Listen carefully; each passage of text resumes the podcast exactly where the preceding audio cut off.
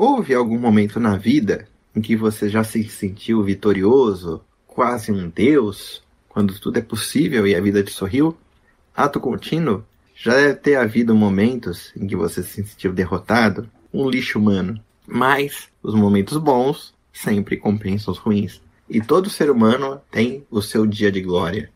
Ao longo dessas aulas, a gente frequentemente fala alguns conceitos como Fulano triunfou, Beltrano triunfou, o Senado negou o triunfo, Fulano pretendeu o triunfo. O verbo triunfar, o que, que significa triunfar? Triunfar é um conceito muito específico na República Romana, cuja imaginação você pode considerar desde que é uma séria procissão de ação de graças até um verdadeiro carnaval com carros alegóricos. O triunfo era o grande momento de glória de um romano, particularmente na República.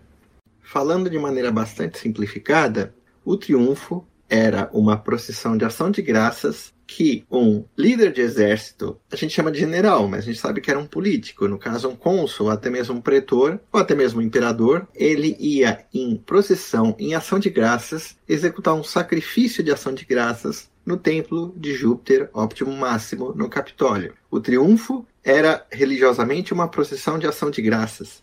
Logicamente, sendo os romanos como eles eram, sendo a política uma vida indissolúvel junto do direito e da vida militar romana, o triunfo, evidentemente, era um grande evento político e era o ponto máximo na carreira de qualquer romano. Nós usamos a palavra general, mas a palavra general ela não é muito adequada, né? General no sentido de líder do exército. Mas como nós vimos, qualquer magistrado romano que tinha império liderava um exército. Então, rigorosamente, general triunfador era um político romano.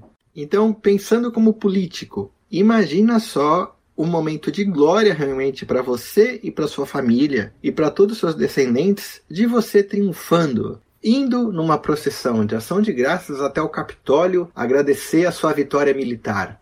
Mas o triunfo não era panágio apenas dos romanos, os gregos também tinham triunfo. Eles também faziam uma espécie de ação de graças com procissão que ia até o templo dos deuses, agradecendo. Então o triunfo não é realmente uma particularidade de Roma. Porém, Roma, pelo simples fato de que dominou o mundo e foi a civilização que mais teve vitórias acumuladas nas regiões realmente importantes e que geraram a civilização ocidental nossa, né? Roma é a que ficou mais caracterizada por ter tido mais motivos de triunfo e o triunfo triunfo ser praticamente uma instituição, como ela realmente se tornou. E o objetivo de todo imaginário romano. Todo romano, o ponto máximo de glória dele não era nem ser cônsul, não era nem ser eleito cônsul. Era, uma vez nesses cargos de império, liderar um exército e chegar no triunfo. Era o grande momento de glória da vida romana.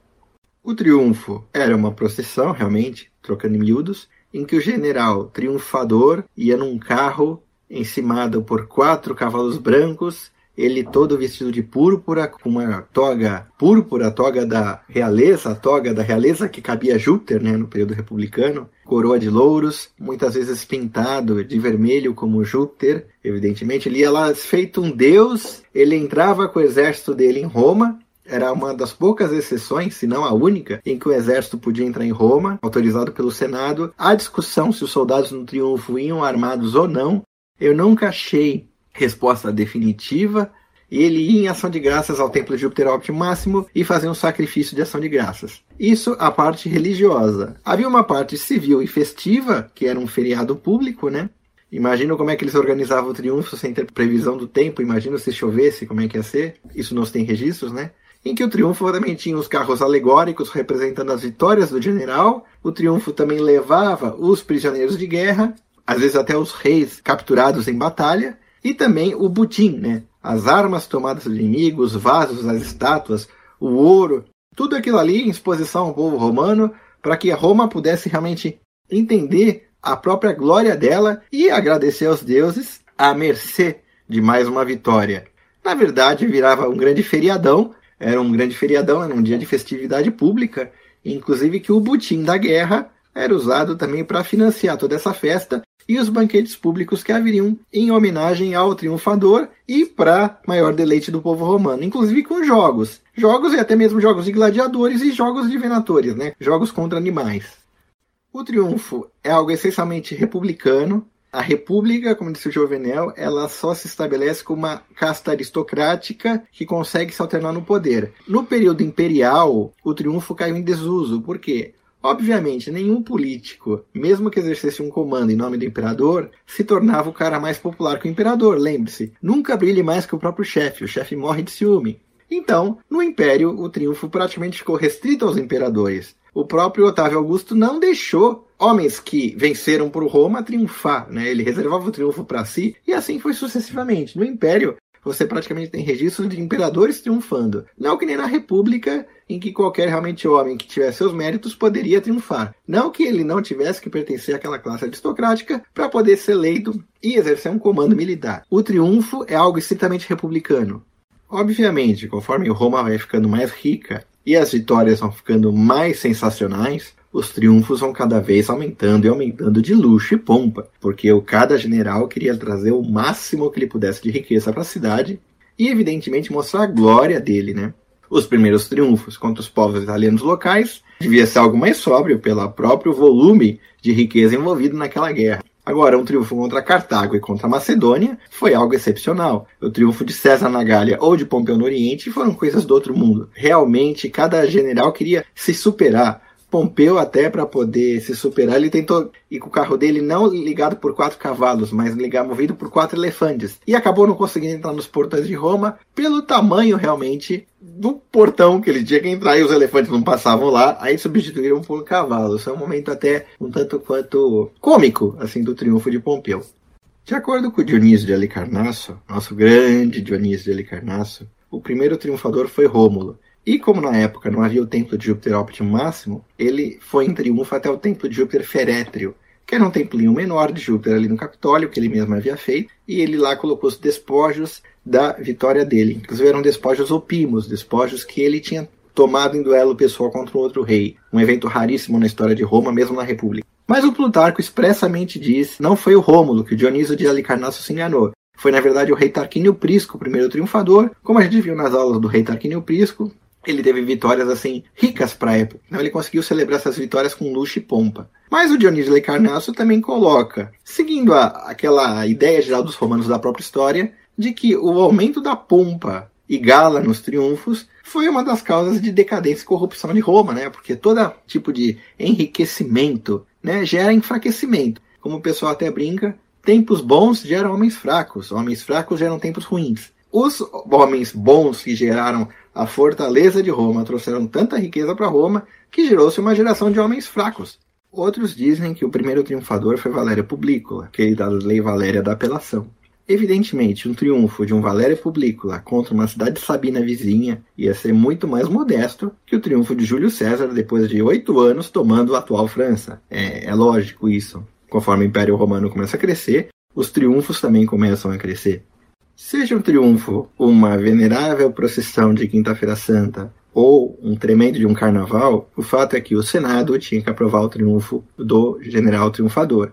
Alguns momentos o Senado também passava para a Assembleia Popular aprovar. A gente viu na aula do Servilho que o Senado não deixou ele triunfar, mas ele conseguiu o triunfo da Assembleia Popular. Há casos de triunfos negados que foram feitos no Monte Albano. Lembra, Monte Albano, onde era Alba havia o templo de Júpiter Lacial, onde o cônsul deveria fazer o sacrifício no início do mandato deles. Então, assim, os próprios romanos olhavam para a história deles e tentavam sistematizar. E eles mesmos, nessa sistematização, acabavam colocando regras que, vamos dizer assim, nem sempre você vê que elas foram observadas, ou você não pode dizer com certeza se elas realmente eram regras, e não o romano olhando tardiamente para algo que aconteceu na história dele e tentando entender o que aconteceu. Quanto ao caminho do triunfo, realmente não se tem nenhuma informação precisa. Sabe-se que ele começava no campo de Marte, pelo simples fato de que o exército não podia entrar em Roma, então o exército se reunia no campo de Marte. No campo de Marte havia o Circo Flamínio, que era um espaço de corrida de bigas, não era o circo máximo, mas era grande, e os despojos de guerra eram armazenados lá, inclusive o próprio Tito Livio após a Guerra Macedônica. Um dos senadores em Roma fala: o Circo Flamínio está abarrotado de despojos da Macedônia, esperando o triunfo. Então o triunfo provavelmente saía dali do campo de Marte, onde provavelmente os carros alegóricos e a procissão era organizada ali no Circo Flamínio, entrava em Roma, entrava em Roma junto ao Tibre, havia uma chamada Porta Triunfal que desapareceu, dava a volta no Palatino, chegava no Circo Máximo. No Circo Máximo, o Circo Máximo tinha capacidade para muita gente, estima-se até 150 mil pessoas, então, vamos dizer assim, o grosso da população conseguia ver o triunfador e os despojos de guerra e os prisioneiros ali no Circo Máximo. Dizem até que ele dava algumas voltas no Circo Máximo. O Circo Máximo vem desde a época do rei Tarquínio Prisco, então havia espaço ali no Circo Máximo. E depois o triunfo, pela própria geografia de Roma, ele contornava ali o Palatino e entrava no Fórum Romano, que seria, vamos dizer assim, a via sacra, né? O caminho mais sagrado. Aí realmente ele entraria na Marquês de Sapucaí, porque era o local realmente da grande glória do triunfo, né? Ele atravessava a via sacra, a via sagrada do Fórum Romano, e quando chegava no final ali do Fórum Romano, ele virava à esquerda e subia a rampa para o Capitólio para o templo de Júpiter Optimum Máximo. Hoje em dia em Roma, naquele local, tem a via do templo de Jove, mas realmente não dá para entender direitinho como era essa rampa que subia a Rocha Tarpeia e chegava no templo de Júpiter Optimum Máximo. Lembrando que embaixo do Capitólio ficava o cárcere Marmertino, então se os prisioneiros não ficavam nos circos máximos, eles eram devolvidos ali no, no cárcere marmentino para serem presos, eventualmente os mais excepcionais, em alguns casos, executados, mas Há registro de algumas execuções em triunfo, mas não se diz necessariamente se era a regra. Muito provavelmente o exército seguia para dispersão, o equivalente à apoteose da Marquês de Sapucaí, e o general subia o Capitólio no carro dele, e dentro do templo de Júpiter Optimo Máximo, ele oferecia dois bois em sacrifício para Júpiter. Depois disso, terminava, vamos dizer, o componente religioso. Há quem dissesse que ao longo do caminho do triunfo, várias vítimas eram sacrificadas também em ação de graças, mas o objetivo realmente era o templo de Júpiter Optimo Máximo. Terminado o sacrifício no templo, era festa. O triunfador ia para alguma festa que algum senador dava para ele, era uma honra fazer uma festa para o triunfador, e o povo ia para os comes e bebes que o próprio triunfador financiava para a cidade inteira. Então, ao longo dos dias, era aquela festança em Roma, isso aí já devia estar tá chegando no final do dia. No dia seguinte, evidentemente, passou o mandato especial do Senado pelo triunfo, então o general perde o comando militar dele e, em tese, ele volta a ser um cidadão romano. Um cidadão romano coberto de glória, claro, foi o grande dia da vida dele. Mas acabou o período militar dele, né? Acabou o mandato dele com o império, já que ele estava dentro de Roma, ele não poderia comandar nada dentro de Roma. Mas ele era um triunfador. Havia também a chamada ovação. Hoje em dia a gente tem no português que ovação é aclamação, mas isso é por causa realmente do latim. A ovação era um triunfo de segunda categoria. Nós vimos, por exemplo, quando o Postúmio Tuberto e o Menino Lanato vence os Sabinos, como o Postúmio teve uma derrota, o Senado não deu um triunfo para ele, deu uma ovação. Quando Crasso derrotou Espartacus, ele pediu triunfo, mas o Senado achou indigno considerar um triunfo contra um bando de escravos rebeldes, então deu para o Crasso uma ovação. O Crasso não gostou, foi buscar o triunfo dele em Carras, foi tentar vencer em Carras, provocou o maior desastre da história do Império Romano depois de Canas contra o Aníbal, né? Enfim, a ovação era o sacrifício de uma ovelha em ação de graças, ou seja, uma procissão menor, onde o general não sacrificava dois bois no Capitólio, mas sacrificava uma ovação a Júpiter. Ovação vem de ovelha, e ovelha é ovis, né? Então, ovação não tem nada a ver com ovo, ovação tem a ver com ovelha, né? O sacrifício de uma ovelha a Júpiter. Obviamente, todo romano almejava o triunfo, não a ovação, né? A ovação era a medalha de prata da glória romana. E de onde vem a palavra triunfo, né? Ninguém sabe. Sabia-se que, nos primeiros triunfos, a canção sagrada que os soldados cantavam tinha o refrão Ió triunfo, Ió triunfo, Ió triunfo, Ió triunfo, e se perdeu o que é. Mas, assim como a palavra himeneu, cuja etimologia é discutível, mas também dizem que vem de uma canção de núpcias, você não sabe realmente o que significa triunfo. É uma palavra muito antiga de uma canção sagrada e que sabe que o refrão é esse triunfo. E por uma derivação do fenômeno de linguagem, o triunfo foi nomeado a partir disso aí. Mas, rapidamente, isso aí evoluiu como tudo na vida e os soldados cantavam o que queriam. Aliás, os soldados até cantavam músicas com cunho bastante humorístico, né? Canções de caserna, canções irreverentes, canções até com palavrões, canções que xingavam generais e tiravam sarro do povo, mas ah, fazia parte dentro daquela licenciosidade da soldadesca, já que o triunfo, além da composição sagrada, tinha a composição mundana, era uma grande festa que estava todo mundo feliz. Convenhamos, é melhor estar tá triunfando em Roma do que ser saqueado pelos bárbaros. Então, assim, se permitia aos soldados meio que cantarem o que eles queriam na festa do triunfo.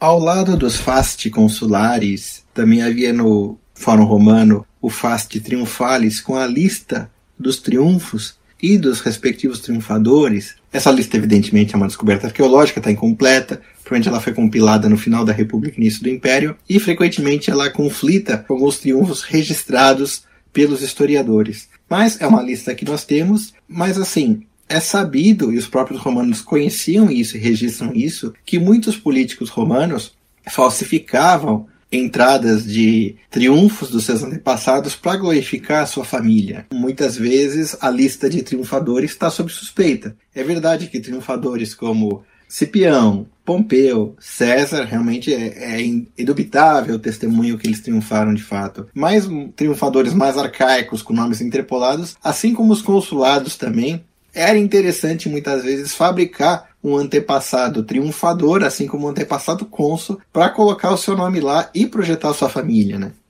Essa questão do triunfo ser problemática no Império Romano, praticamente ela ficou só na mão dos imperadores, foi bem revelado no primeiro imperador de fato, Augusto, onde Marcos Agripa, o que efetivamente venceu a Batalha de Actium, ele declinou um triunfo. Ainda havia, vamos dizer assim, algumas tradições republicanas que fariam com que o Agripa pudesse ganhar o triunfo.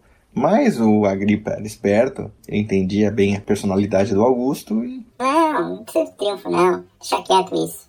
Claro, ele era um cara esperto, sabia que não podia fazer sombra ao próprio chefe. E na época do Império, realmente, essas virtudes republicanas se degradaram fortemente. E, ao meu ver, foi isso realmente a causa final da degradação do Império Romano e, efetivamente, os problemas que ele teve. A degradação do espírito republicano. A gente já recapitulou os problemas que o Servilho Prisco Stutus teve para conseguir o triunfo dele. Vimos também a vontade do Licínio Crasso em ter o triunfo dele. E alguém que particularmente sofreu por causa do triunfo foi o Júlio César. O Júlio César ele conseguiu o primeiro triunfo dele pela Guerra da Gália, mas antes ele merecia um triunfo pela guerra na Lusitânia, no nosso bom e velho Portugal. O Júlio César era propretor da Espanha ulterior, ou seja, Lusitânia, e como pretor, enfrentou uma grande rebelião lá e ele botou para quebrar. Foi acho que uma das primeiras campanhas militares dele. Ele foi bem, ele matou vários lusitanos na rebelião, foi para Roma com o exército dele e realmente merecia um triunfo.